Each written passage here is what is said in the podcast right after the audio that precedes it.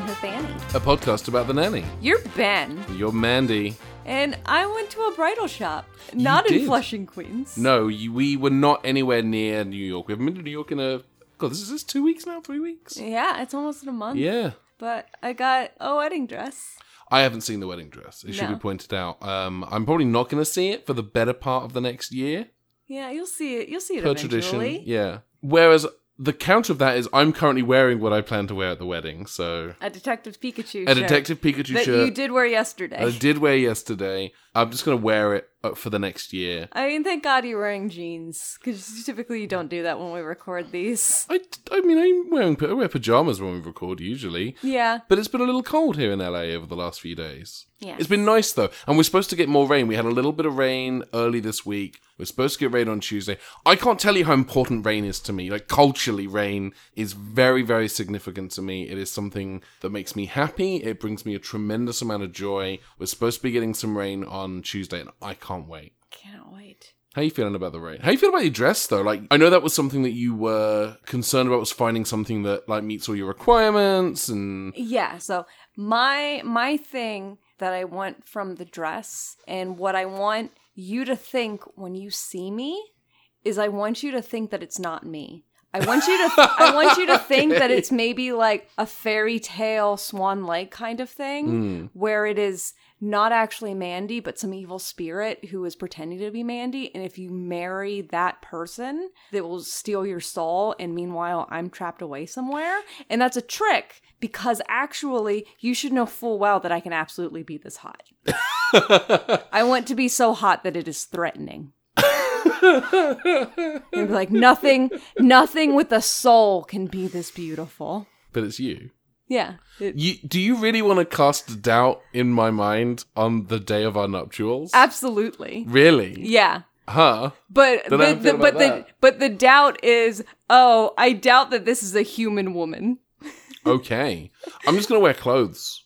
Detective Pikachu t-shirt, jeans, socks, no shoes. What do you want me to think when I when I see you on our wedding day? I want. I want. I also want to cast doubt, but for very different reasons. I want the doubt to be. Hmm, did I make the right choice? but I did, but I know that. Do you? Yeah. Do you? I might Yeah. not include the jeans in my ensemble. It might just be uh, Detective gonna, Pikachu you gonna wear t-shirt, whale undies? whale undies. Yes, absolutely gonna wear the whale undies. See, I know who I'm marrying. it's nice to know that. It's nice to have that cemented in your in your your grey cells that you you know you're in your head and your heart who you are spending the rest of life. Which with. I don't. It's because I trust you so much that I believe that I can give you the ultimate test of, oh, is Mandy um some kind of fey spirit that is trying to eat my heart? yeah, I mean yeah. Yeah. But the that's answer is Mandy. yes, but also, mm, sexy. Yeah. Dan girl your bobbies. Yeah. Also, Dan girl your bobbies should also be a thing. You want that to be- It got a real. It goes all the way. It goes Oh, wow. so down. It's so good. I look forward to uh, this being the second episode in the row where we've said Dan, Dan girl, your bobbies. Um, but also, I look forward to including those words in my vows. I might go for a low cut shirt as well. oh, that would be good. Show off some So hairy ma- cleavage. Yeah. Or just like wear like a transparent shirt. Wouldn't it be fucked up if we showed up we, we were wearing the exact same dress? No, because then we'd be matchers. That would be great. I would actually love that. I don't of the dresses that I tried on. There's a few dresses that I did try on that I do think that like would be good styles on you. Mm, This one less so. mm. I don't think that this would be like the maximum one to flatter your features. It's not a good look for me. The one that was like was different colors, was like pastels and stuff. Yes, I, I don't know. I haven't seen any of them. Um. Yeah, I, sh- I showed you a picture of that one because I knew like I wasn't gonna do it. I just like Hmm. I just tried it on for the sake of trying it on. It was not my style at all. I do actually think that you would look very nice in it. well, you know what else isn't someone's something? A baby isn't friends. There's a be- listen, not a great segue, but I didn't have much to work with. So I'm going to go ahead and grab the booklet here because I'm going to reread the synopsis for this week's episode, The Nanny Napper, which, uh, if you're watching on the DVDs or in broadcast order, it is season two, episode six, which on HBO is what, Mandy? On HBO Max, it is season two, episode five. We're we're uh, not quite in sync yet, but The description of this episode, the first sentence is Fran is mistakenly accused of kidnapping a baby. Yes, that is, the, I would say, 98% of the episode. The next sentence is Cece is horrified when a prostitute recognizes her as a former colleague. Now, in the booklet, its inclusion in the synopsis in the booklet Implies that that is the B plot? implies a B plot. I'm going to go ahead and front load this because we're going to talk about the episode. No, it's No. n- it's not B plot. C. It's not plot. It's bit. Yeah, and I mean, I am I am glad because uh, reading that, I thought that I was gonna have to put a warning on this, especially and be like, "Hmm, we don't we don't really use the the word prostitute because prostitution is a crime, and so it just front loads the criminality of Yeah. it. So that's why we say sex work because Exactly. it puts the fact that it is a job that people have. Yeah. it is sex work. Yeah. Sex work is work. Appreciate sex workers. Yeah, but aren't you selling your body? Aren't you selling your body when you sit in your cubicle for eight hours a day? Colin, I don't know who Colin is, but they're they're very conservative. and I don't like them.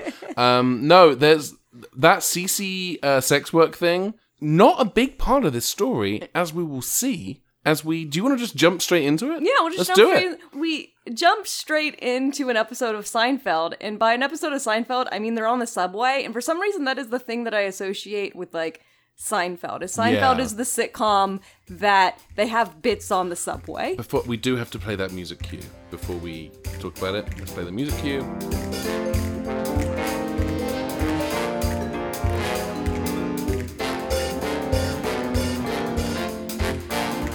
Okay, good. What's so the what's the music? It's going to be the ba-dum, ba-dum, ba- ba- ba- ba- Yeah.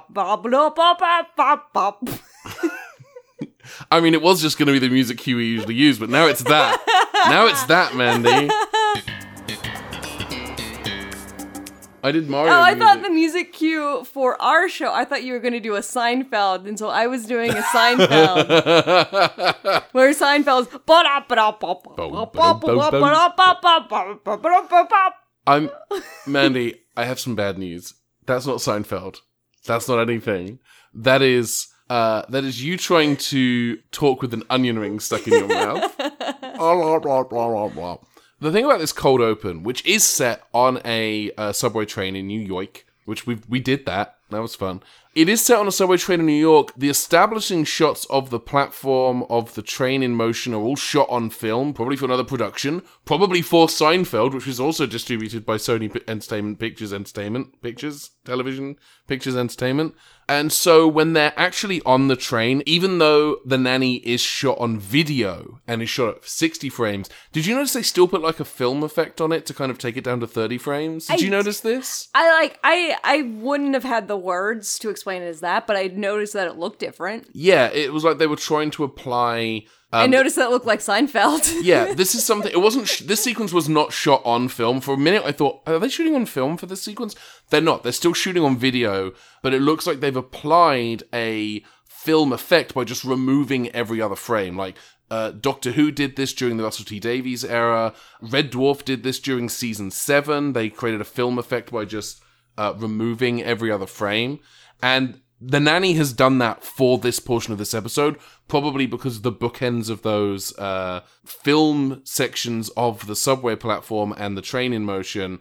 Otherwise, it stands out and it would not look good. So they've probably done that as a production choice. And it just kind of highlights how video y the rest of the episode and the rest of the show looks. But it's a packed subway train. Well, the entire city is in gridlock. I don't know who schedules a gay pride parade on the same day they're unveiling a Calvin Klein billboard. If anything, the gay pride parade is really the B plot of the episode. Yeah, it comes up a lot. And uh, it's it- frequently. It, very much seems like because it's not really anything that like super has to do with the episode. Yeah. It's just something for bits Yeah. and for jokes about. And I will give them credit where it's due. This is f- something like a '90s sitcom talking about a gay pride parade.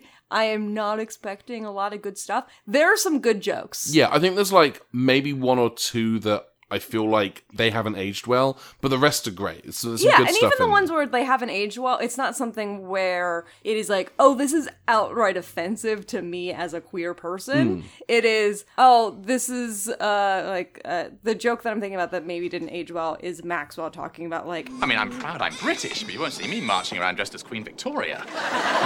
it's just something that reads on Maxwell being kind of out of touch, but not that the writers are saying that there is anything wrong Yeah. with that. even though that may have been the intent, I think that it, uh, we don't we don't know the intent, but if that was the intent, I think it is a joke that ages a little poorly, but can be interpreted as old white British person. yeah, it's like it runs into one of those things where there's a lot of stuff that people watch now and they're like, "Oh, actually, this is feminist and like pro uh, queerness and totally great." And you read that BuzzFeed article, and actually it's something where it makes it very clear like they are mocking this, but because we are watching it with a lens where we are not innately mocking it, there's not really any jokes. It's just that they were bad at making a joke. And so if you're watching it with the idea that gay people aren't a joke, then it's not Yeah. a joke. There is uh, another separate little bit on the subway where it's so packed and someone uh, demands that Fran give a dollar, which is never something that has happened to me. Like weirdly I've- aggressive. it is very aggressive and i mean i've been on public transit for years i've definitely like had people like panhandling or just asking for change generally i don't actually have change when i do i try to give it but people are chill about it this was not a chill moment Give me a dollar. Don't worry, kids. I'll take care of this. What am I, Santa Claus? You give me a dollar! Yeah! it is a funny bit of Fran kind of like showing like Brighton is very surprised that she is totally able to handle it and just like snaps right back at him. But it is it's kind of like a straw man kind of thing and be like, oh, those scary panhandlers on the subway. Like, there's not really a thing in my experience. I mean, I've definitely encountered some uh not great people on the subway, but that's not really what they're doing. yeah, and maybe maybe panhandlers are just different in New York. We don't know, but I, it it it feels more like a character moment rather than a moment that is grounded in any kind of realism. But it does give uh, Fran Drescher a great moment to just kind of bark and just have fun. But yeah, after that, then we get into kind of the main crux of the episode, which is uh, there is a woman who is kind of distressed. There seems to be a lot of children. She is holding a baby. She's, holding a She's salami. so much stuff. And Fran, Fran kind of sees her and clocks her and walks over and offers to hold something. And suddenly, Fran is holding a baby wrapped in a red blanket. yeah, I mean, at this point, she's holding a, a red blanket, and then later you can see the cut where they actually put a baby. There's a real baby in there eventually. Um, but then this woman and her various kids and bags uh, get off of the the subway, and Fran's sitting down with the baby, and she has all of the the uh, the the Maxwell House. she has the. Maxwell House children kind of surrounding her, and a moment passes. We can see the woman banging on the window that's like screaming in some Yeah, I- indeterminate I- foreign language. I don't like the way that this is edited because it was going to be similar to the previous episode where there was a great gag in the Yeah. background that you get it. But then they go too Hogwarts, like, oh, and then they focus on her. It's like, did you not see her? Here she is, in case you didn't see her. I'm like, you did not trust your audience enough. Yeah, I, I was going to say the exact same thing. Like, it definitely feels like I don't know whether it was the the producers or the network saying, but how do we know she wants her baby back and that she didn't just leave? Like, that's what it felt like. Like, it could have been like a fun thing in the background, but the fact that they chose to f- like have her entire face banging on the window fill the frame just felt like a lack of trust. Um, but Fran is left holding a baby. Brighton raises the question of, "Hey, where's where's the woman?" And Fran assumes, Oh my god, she abandoned her baby. what is this world coming to? The salami she guards with her life. "Take the baby, leave the salami." Little salami as a treat. Um, so Fran takes baby home. I mean, there's there's an opening title sequence in there somewhere. Fran takes baby home and explains to Niles baby, baby on train, baby left on train, woman go away, Fran have baby. We got baby now, and uh, Maxwell also comes, and he is distressed to see that there is another child in his home. Good afternoon, CC. Niles, Miss Fine, baby. Why? And be like, I only produced three of these. The rest of these are not my problem. and he's he is a he is the uh, archetypal Broadway producer. Um, in that he produced it. This is a bad joke. I'm going to keep going. Um, by the way, this whole thing, this could be the setup. This could be a pilot for a different sitcom. This could be an entirely different show of just what if the nanny one day brought back another baby. Yeah, like it really kind of seems like it could be a spin-off thing, which is funny because the show later, like within this season, does have a spin-off, uh, like a failed attempt at doing a, a spin-off series. Oh, that we- really? that yeah, uh, we'll get to. It did Okay. not. It did not happen. Right. Uh, we'll have a lot of fun talking. You'll know. You'll know when it happens. Okay. There'll suddenly be a lot more extra people that uh, the episode focuses on. Okay. Okay. All right then. Fran explains the situation. Maxwell explodes with a conflicting range of stresses and emotions, and they try to call the police. And there's a whole sequence of uh, a fun little recorded telephone message of like, you know, if you're being mugged, press one. Let's just play that now. Hello, you've reached emergency 911. To report a murder, press 1. For mugging, press 2. For bomb threats below 34th Street, press 3. 34th Street, 72nd, press 4. ha ha ha ha ha. Everything is kind of complicated by the fact that it is it is a Sunday afternoon. Nothing is open. Social services closed. The city is in gridlock because of this gay pride parade. Because apparently the gay pride parade is going along every city block in yeah, Manhattan. they're just going all the way through. Which I mean, they do make a joke about uh, Maxwell asked how many gay people there could be in New York, and Fran was like, "You are a Broadway producer." You should know. You should know. And the fact that you don't know is the reason why all of your plays fail to succeed. There is a bit where uh, Fran asks Gracie to go get her baby blanket, which she still has, and Brighton makes fun of her for it.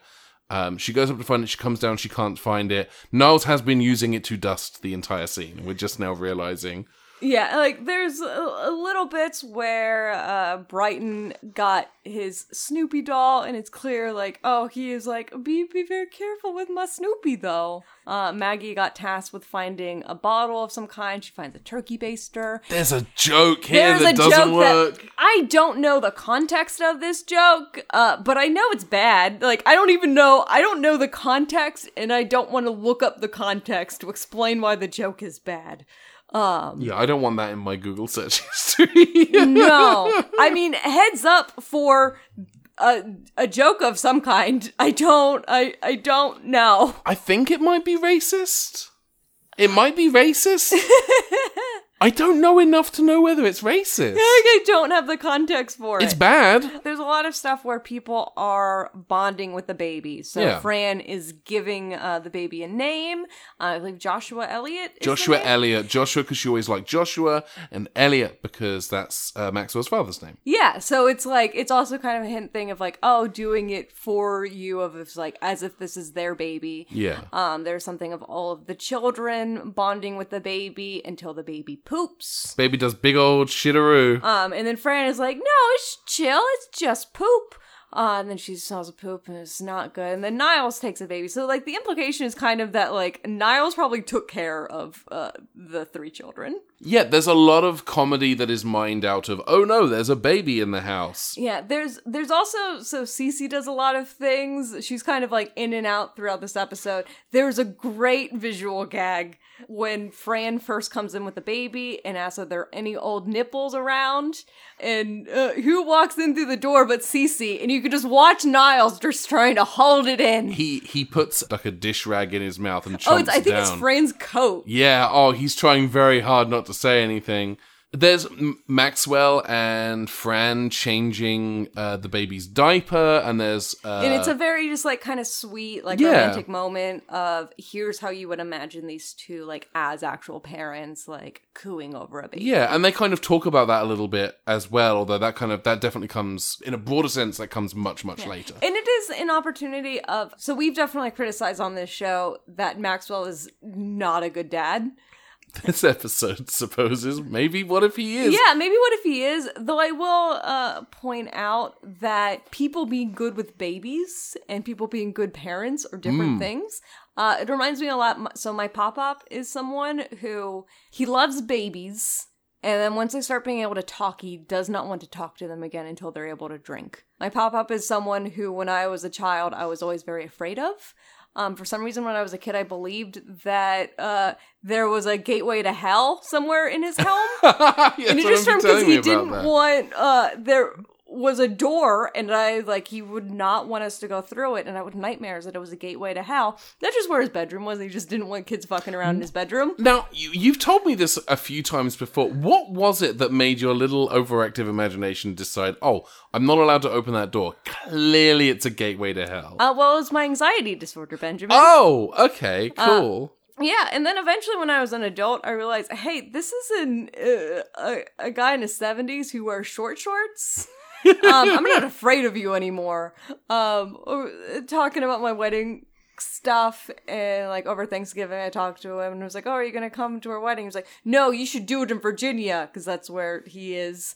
And i was like well i fucking won't and i don't want you there. So cool. So long. because you would be grumpy as shit and you would wear short shorts and short shorts are not part of my decor. No, only I'm allowed to wear short shorts as part of my wedding ensemble. oh you look very nice in shorts. You have good I would legs. not look you good You have in short good shorts. legs. I mean, my legs are fine. benjamin has good legs. I know this is a pod this is an audio podcast but ben has very nice shapely legs they have this little tender moment and then uh There's a portable TV on the yeah there's just suddenly a tv table. Uh, that is, they're acting like it's always been there, and Fran asked Maxwell to turn it on because the baby likes the noise. I'll tell you this bec- because they put like Fran said, turn on the the TV because baby's like background noise, and pointed kind of away. And I thought, oh, are we meant to assume that there's always been a like a table on the other side of this? Yeah. uh, dining table, this this kitchen table, the whole time. But no, what they've done is we pan out, and there's just this little portable television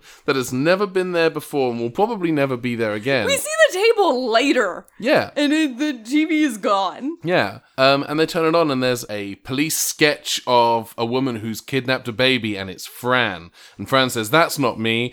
And then the news reporter says, And she's fine as fuck, and she's in her early 20s, and she's got legs for And Dan, days. girl, you're Bobby. and Dan go, and, and then Fran goes, Oh, wait, no, those are my bobbies. That's, that is me. So they make a decision. those are my puppies. Yes.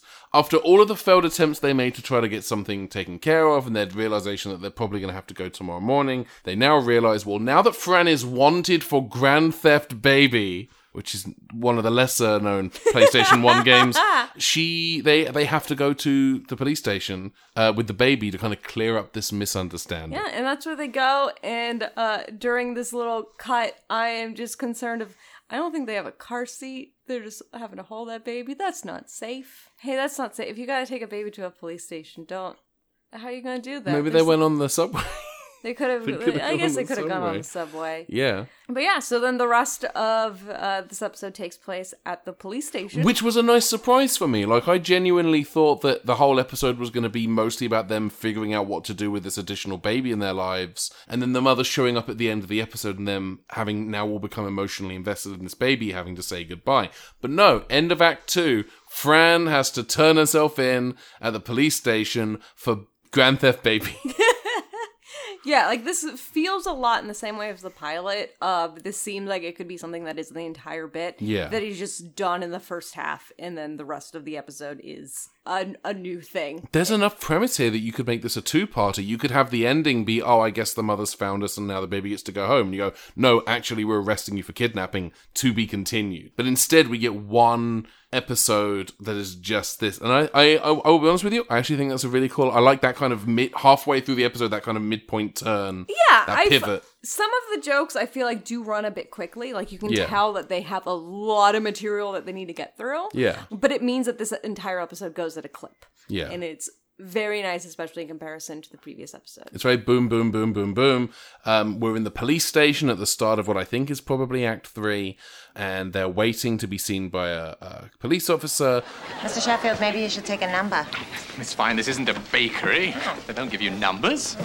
62. Could you go get a number, please? Their number comes up, and they go to the counter. Friend tries to explain very badly that there was a misunderstanding. She doesn't really do a very good job of defending herself. Yeah, especially because through the scene, just kind of like in the background, there are a lot of uh, brightly colored women in the sort of outfits that if Fran wears, then we just accept that that's a normal outfit for someone to wear. But because these uh, brown and black women are wearing them, they must be sex workers. Yes, clearly that's it. That's, that's very clearly the visual that they are trying to give us as the Yeah. audience. Um, and so the officer he talks to assumes that she's a sex worker, uh, to which she brags, no, she is a kidnapper. And then she goes to jail, and, she's in prison for the rest of the show. Yeah, uh, like Max makes a good comment that his uh, lawyer sure is getting fucking paid uh, with this one. so Fran is in the process of getting uh, Arrested. detained. Like, fully on, charged with a crime. Yeah, you can see her. Uh, she's with her little car. They're doing her height, and they make her take off her shoes, and then someone Flatten flatten, flattens her hair down. It's a very, very good gag. I really enjoyed it. Um, and she complains that she's not going to get on a scale and they're like no but we got to do a strip sh- search and they do a uh, a delightful little bit about the police uh groping and assaulting a person yeah, it's perfectly fine for Fran if a sexy, sexy person does it. But then. but oh no switcheroo an uh, an uh, unattractive woman does it a a a butch female police officer. I think I would describe this. yeah this she's not even like there's necessarily like there's not enough of this woman to be like oh she's so unattractive she's like she's just living her life Yeah. i mean she's a cop so fuck her Yeah, all cops are bastards. Yeah, but other than being a bastard, she's fine. I think that's the episode title. um, Fran tries to get out, is pulled back in, and we will revisit this sequence later as part of a uh, a a fantasy that Fran is having. so Maxwell's there with her, and then Niles shows up. How on earth did you get here with that gay pride parade going on? Oh, I borrowed a poodle and walked. In fact, I got several job offers. What's the difference between a butler and a houseboy? It's, weird fun. that they play this as like that Niles would be ignorant of this, because I don't believe Niles would be uh, uh, ignorant of this scene. I yeah, I, I I think to a certain extent Niles is kind of a he, Niles is a bicon. I think you've said it before. Yeah. like Niles definitely has the and maybe it's just because he's an American playing a British person, but I think he's got a li- he definitely swings both ways. You know what I mean? Yeah, He's very queer coded. He's queer coded in that he is a butler. I think butlers are kind of inherently queer coded to an extent. But he's also like he's sassy and he like is very snide in his kind of things and his kind of manner his mannerisms that there's no way of me saying this without it sounding bad. Um He he uh bowed to an imaginary audience after making Cece cry a few episodes ago. Like that's not straight behavior. yeah, he, none of this behavior is straight and it's something where it's fine of I know people have that and then later on when they put him and Cece together or they make implications that like oh Niles is fucking women all the time but like no that's fine you can still be queer as shit Yeah. and fuck women though Case in point, I'm queer as shit, and I fucked a bunch of women. you are marrying a woman yeah, you're not marrying a man though. no No, I'm I'm non-binary. If that's confusing to anyone, I will happily spit in your face. No, that's bad. Mouth, yes. Open your mouth. I'll just spit right in. That's somebody something, right? Me saying that is definitely like switch, flick the, the, switch the for someone in our ASMR way that you did it Yeah. Cece shows up, and uh, mostly we learn is because she is very excited to uh, watch Fran get arrested. She does not want to miss it. She falls into a hole, we learn. Yeah, I, something something happened on the way, like through her time at the gay pride parade, which Yeah. I feel like is a missed opportunity. Like you can also be like, no, she also would have met some wonderful lesbians. Oh, I, she would have met some. Lo- I think th- here's the thing about Cece. I think there are some gay men who would fucking love Cece. There are gay men who do fucking love Cece. like um, I wish the in the no joke would have been like Cece, how did you get through the gay pride parade? And be like, oh, they asked me to be on one of the floats, and I just went all the way through. yeah, I just, I just, I, I got, I got on a float and was just there. The problem is though, this being the '90s, It would have been transphobic. Yeah, they would have made would a have been the transphobic joke, implication yeah. that they assume that she is a drag queen. yeah, Um, but if you play it well, where you just have the bit where they have her on the her on the float, and like perhaps make a nod that someone else there had the same coat that she did. yeah. Um, there are ways to play it where Yeah. it is not necessarily read in the transphobic way, and it's just kind of like, hey, uh, uh, Cece, your style is gay as shit. This is this is one of those bits that like this episode really makes me want a reboot of this show that is not necessarily a continuation but is like a, a flat out reboot like recast all the characters do the thing. Like this episode i think is one that i think could work particularly if you have a uh you know a person of color playing the the fran fine role. Um i think this could be an interesting story. They, and there's definitely i think a wealth of jokes that they can do now that they couldn't do in the 90s You know what? I would still actually, if I were d- doing a reboot, I would have Niles would be like very openly bisexual. He would be his bicon.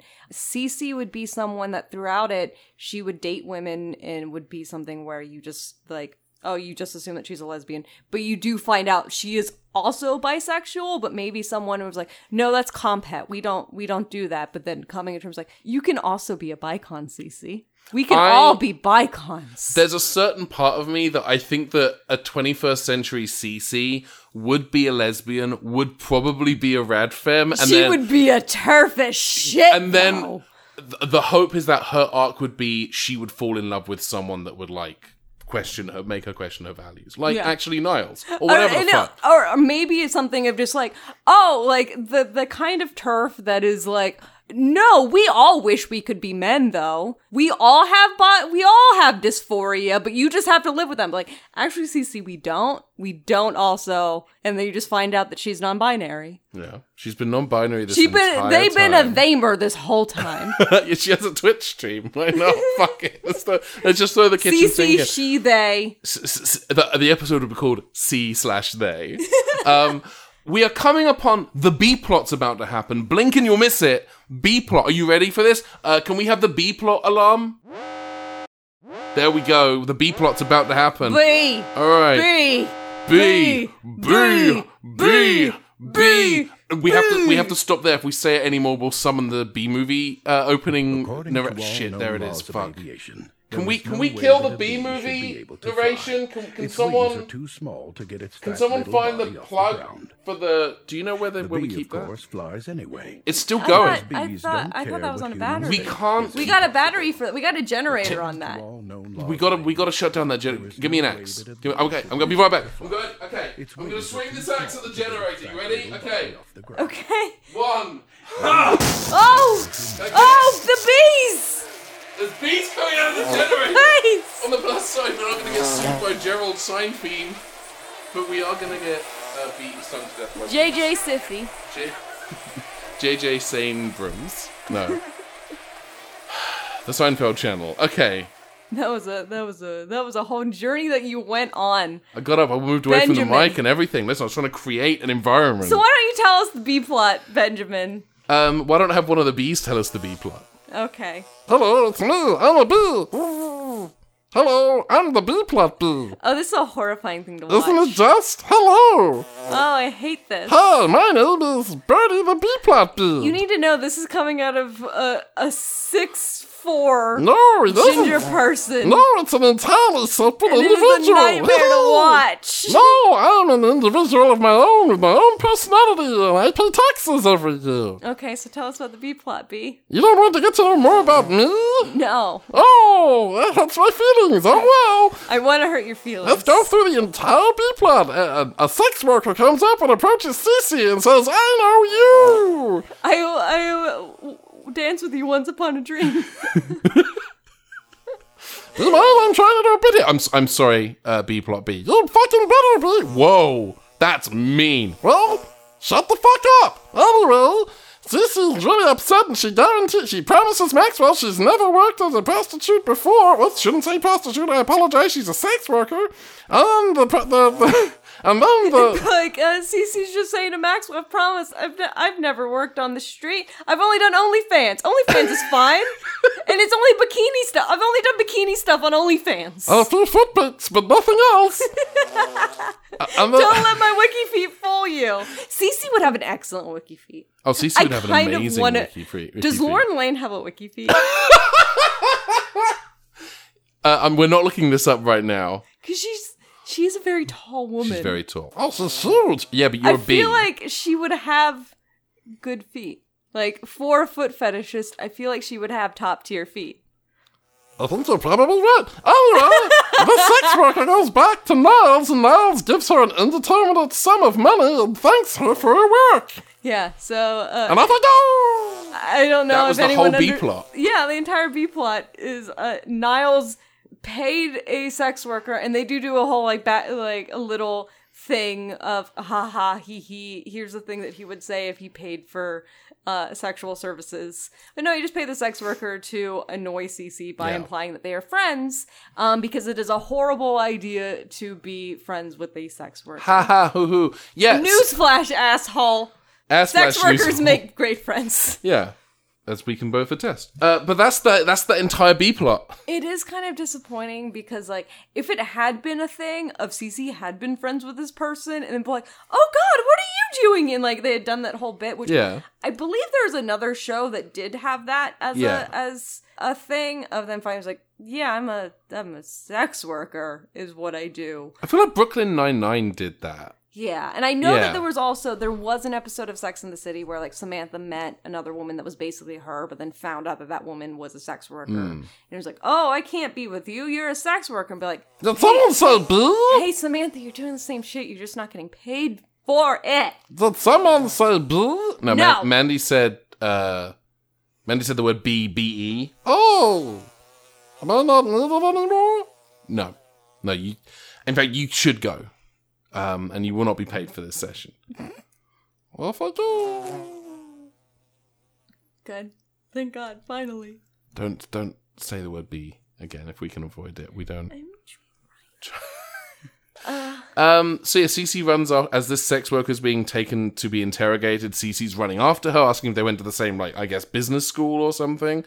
But Fran is being formally charged. She's going to be taken away uh, for kidnapping, and as she do- as she does this, the foreign woman Yeah, the mother comes, and there's there's a through line throughout of the the woman does not speak English. Uh, Fran makes a not very good comment about it in the beginning. They don't know what language she is speaking. I don't even know if she's speaking like an actual language or they're just. But the gag is she's just Yeah. some she's just some European. Yes, Eastern vaguely European kind of. Eastern European kind of sounding accent that's either a real ac- that's either a real language or is an actor doing improv. Yeah.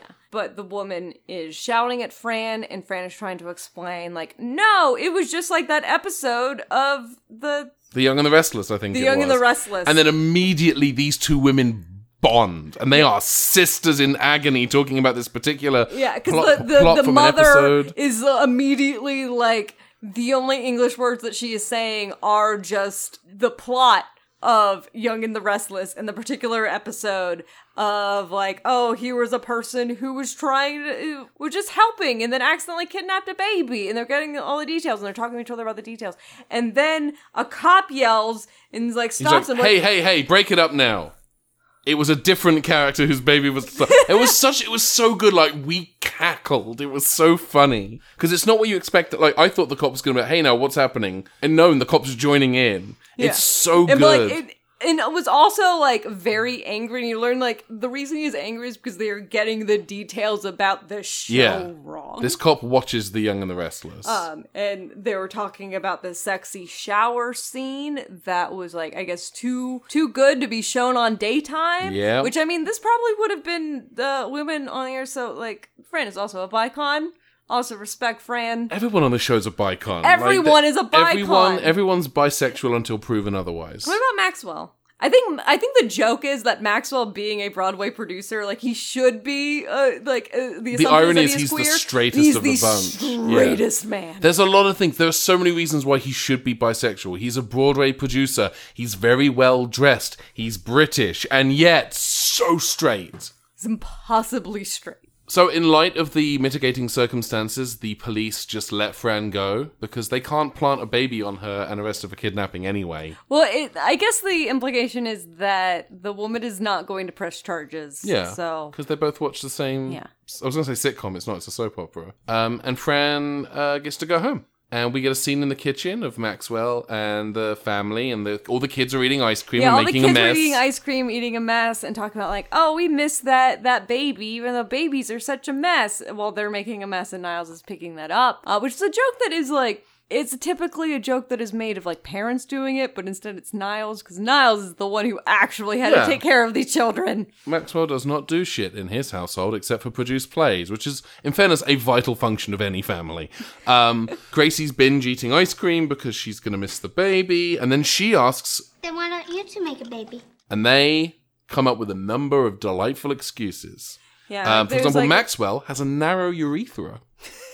No, that's that's King of the Hill. That's Oh, that's King of the Hill? That's King of the Hill, Benjamin. Okay. Um, I don't have another one. Yeah, uh, yeah, it's just like the awkward little, uh, like, oh, we're gonna, we're gonna lampshade the sexual tension here, where they're like trying to clean up and do like a teehee. We have to explain to a small child that we would have to do a fucking in order Yeah. to have a baby, like, well- and we're not in a position to be doing a fucking. Yeah. We can't do a fucking because we ca- we'd have to get married. Well, why don't you get married, you dumb idiots? We know we know what this show's about. Oh well, we can't. We'd have to see if we we have to be best friends we'd have We'd to have to live each- together. we'd have to love We'd each have to other. love each other. We'd have to. There'd have to be some kind of physical attraction, which they say as Maxwell turns to profile and we see a massive, massive boner. um, I mean, that's not what happens, but it may as well be. Yeah, like they like do the like the the accidental hand touch. Yeah, Uh, of, on the boner.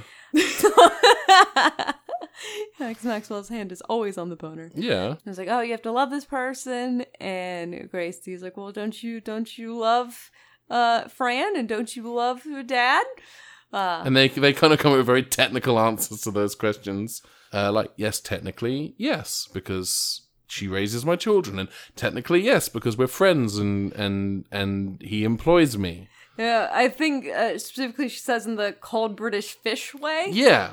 Which Gra- Gracie there's no other it. way to love an English person. Gracie doesn't get it in the same way that I didn't get why my mum didn't just turn the ground floor of our house into a restaurant when I was a kid. It's like, you, you're a really good cook, mum. Why don't you turn the house into a restaurant and we'll just live upstairs?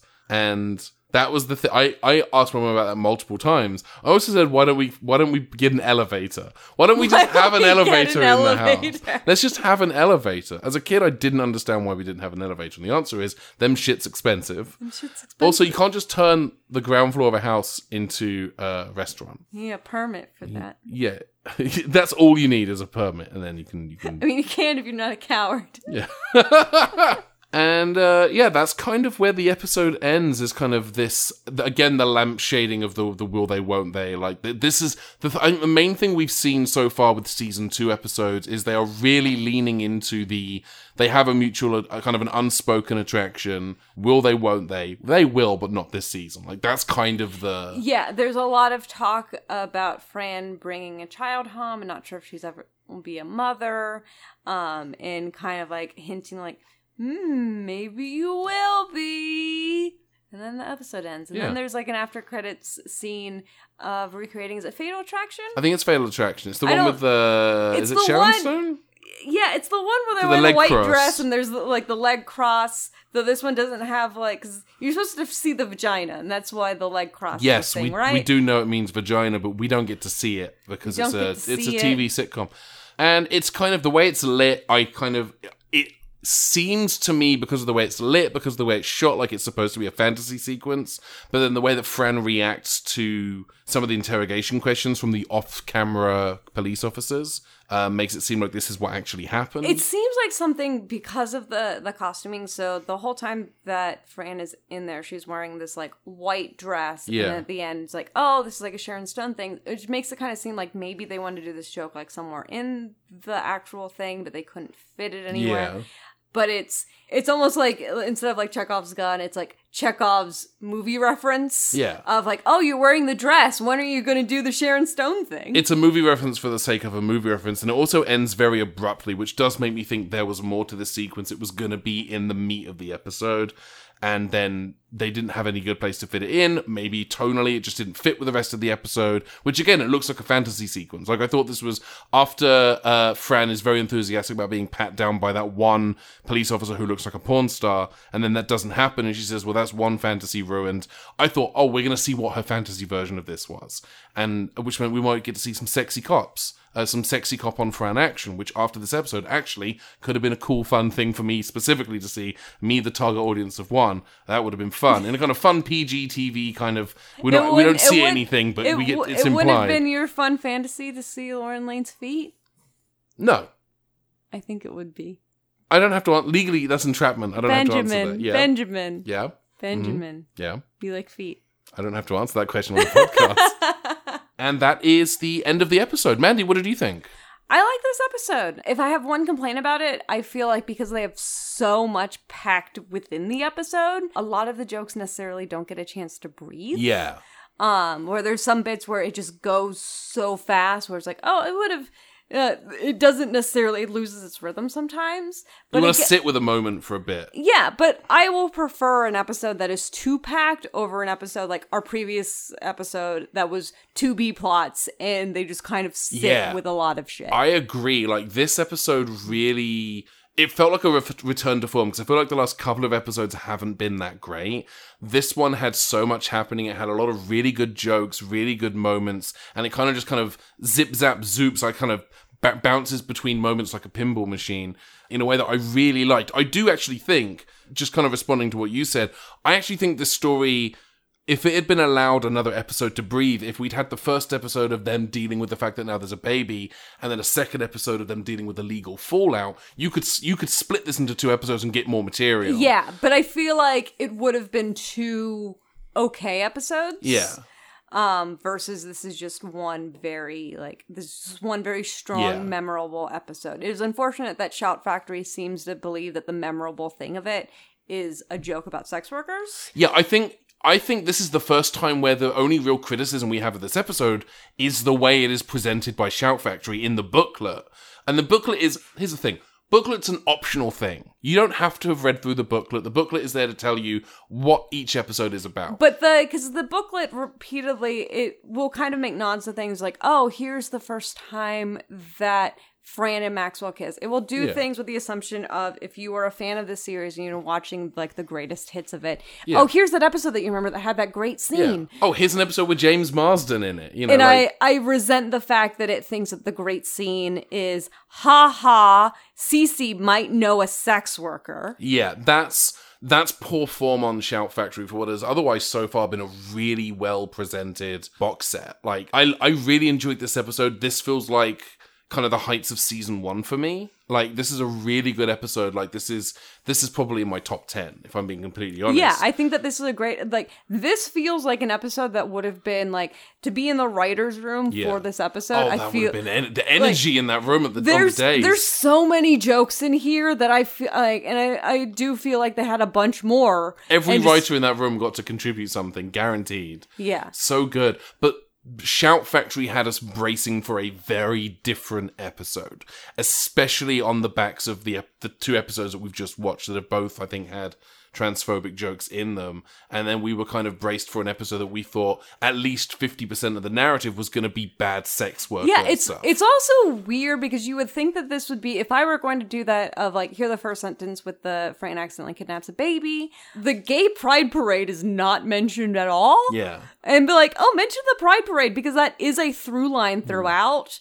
And I mean, I would still kind of be bracing, but I feel like com- Yeah. comparatively, I'm not really worried about that. Or I think the baby stuff being the bulk of the plot. I feel like the synopsis. If I was if I was in charge of writing this booklet, I would have written. Uh, Fran is left holding a baby on a su- on the subway train, uh, but is arrested for kidnapping. But when she t- tries to hand in the baby to the police, she's a- she's charged with kidnapping, something like that. So you've got your inciting incident and your your half point turn, and that's that's the entire synopsis. What actually? What is the synopsis for this episode on HBO Max? Uh, the synopsis on HBO Max. Because uh, this is the question: Did Shout Factory write this synopsis, or did Sony Television was Amory's write it? Um, it just says Fran is mistakenly accused of kidnapping a baby. Okay, uh, which I think is like the first sentence. Yeah, it's the first sentence, and it is Shout Factory that adds the oh, and here's the here's the swerfy bit of it. Yeah, Shout Factory is like, hey, you know the bit that's bad? We're gonna make it's actually more. It's it's more words. It's more real estate in the description of the episode. Yeah. And it could be a thing if they just want to have like here's the amount of space that we allot for each Yeah. one and like we should have this many words, but picking a focal point of it this would not be the focal point that I make. Yeah, I think that's bad form on Shout Factory's part. Whether they wrote it or whether that is the full synopsis they were given by Sony, either way, that is bad form for Shout Factory to include what is not a plot point and what paints a very what had us bracing for a challenging, unpleasant viewing experience that was actually a really good episode that had nothing to almost nothing to do with sex workers um, except for the one very small joke which you've made more than half of the that's bad form. But i don't think that takes away from my enjoyment of the episode. I think that you and i were maybe both braced for it again to braced for it to be bad and for it not to actually incorporate those elements and anything other than you know a 60 to 90 second bit is a relief frankly especially after the last two episodes we've had Yeah, and it's again, I enjoy a lot of the Pride Parade jokes. I enjoyed like this show has an understated queerness um that I wish and that would be the thing if like if I wanted a reboot of the series, I would want it to be more openly queer. be out out out and It proud because this show is closeted, and Yeah. that is something of because one of the creators of the show was closeted. Yeah. Of that is a thing that you can feel in the writing. Yeah. And I yeah, I would love to see a version of this show that can just be fully out and proud, fully queer, fully bi, fully trans, fully gay, fully pan, fully ace. You know, I, I feel like I feel like a 21st century version of the show. You've got kids growing up in the 21st century. You know, you can kind of go a little bit skins with it with the kids. You know, you can have the kids like t- have them grappling with their own sexuality and c- going to the nanny for that. Like, I yeah, feel like you like could make that the and show. keeping Maxwell impossibly straight, and that like that would even be a like a fun bit of one of the kids is coming into some realization that they are that they are queer Yeah. and they come to Fran like I don't know how to tell dad this and they're like why wouldn't your father your father works for Broadway Yeah. he should be fine and be like no he's actually very straight Yeah. does not even realize that Broadway is very queer Yeah. But yeah, I really liked this episode. This was a fun episode, uh, which I deeply enjoyed. Yeah, I, I I would recommend this episode to people. This would be, I think, a great first episode for a lot of people. Yeah.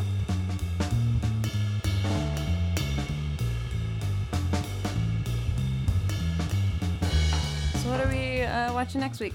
Next week is season two, episode seven A Star is Unborn. Don't like that title.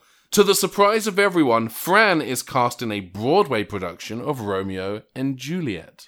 I think this is our last season one episode on HBO Max. I think you might be right. I, I think I, I do remember you saying A Star is Unborn was listed as a season one episode on HBO Max. So um, that is what we will be watching next week. Uh, thank you so much for listening to this week's episode of Out and If any of you are enjoying the show, if you're enjoying the show, if you're enjoying the show, Why? why are you doing that? Um, no, uh, do let your friends and family know. Feel free to share uh, the show with the people that you love in your life. Itty bitty independent podcasts like ours live and die by word of mouth, and we would certainly appreciate yours. Uh, if you want to find us on the social medias, Mandy, where can they find the podcast? Uh, you can find the podcast at Out on Her Fanny. Uh, that is Out on Her Fanny. Uh, I always feel like I uh, just slur through it, but literally that is the title of the podcast. Do it. We are on Instagram, Twitter, and Facebook. Yes, and you can find the website at oofcast.com. That's O O H F cast.com. Mandy, where can people find you as a person? You can find. Please don't find me as a person. I'm busy. I will find you. Uh, Please, please. I will kill you. No, no. Uh, but you can find me online at Mandy Quesadilla on Twitter, Instagram, and Facebook. And you can find me, I'm at Ben Padden on Twitter, Instagram, and Facebook. You're on TikTok as well. I am on TikTok. Oh, it's I'm saying, people can find me. No, I don't want to find the B plot B. Where can I find Ben on Well, TikTok? that's, that's just rude. How dare you? Could you, do you mind? You like, you left.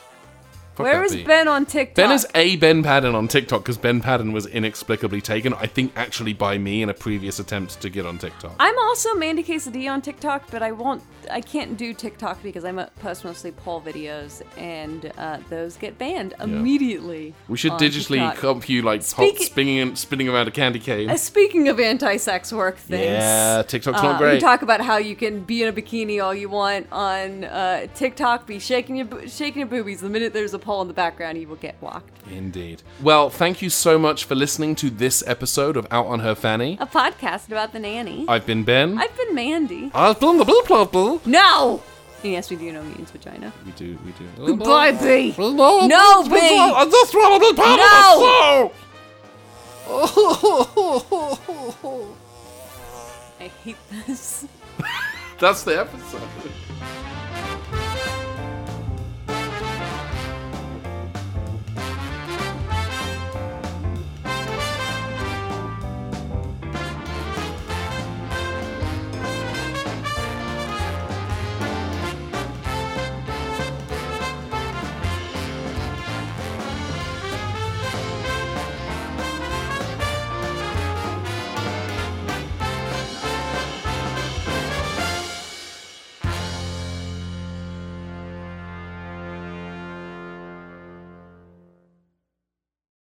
Grand Geek Gathering.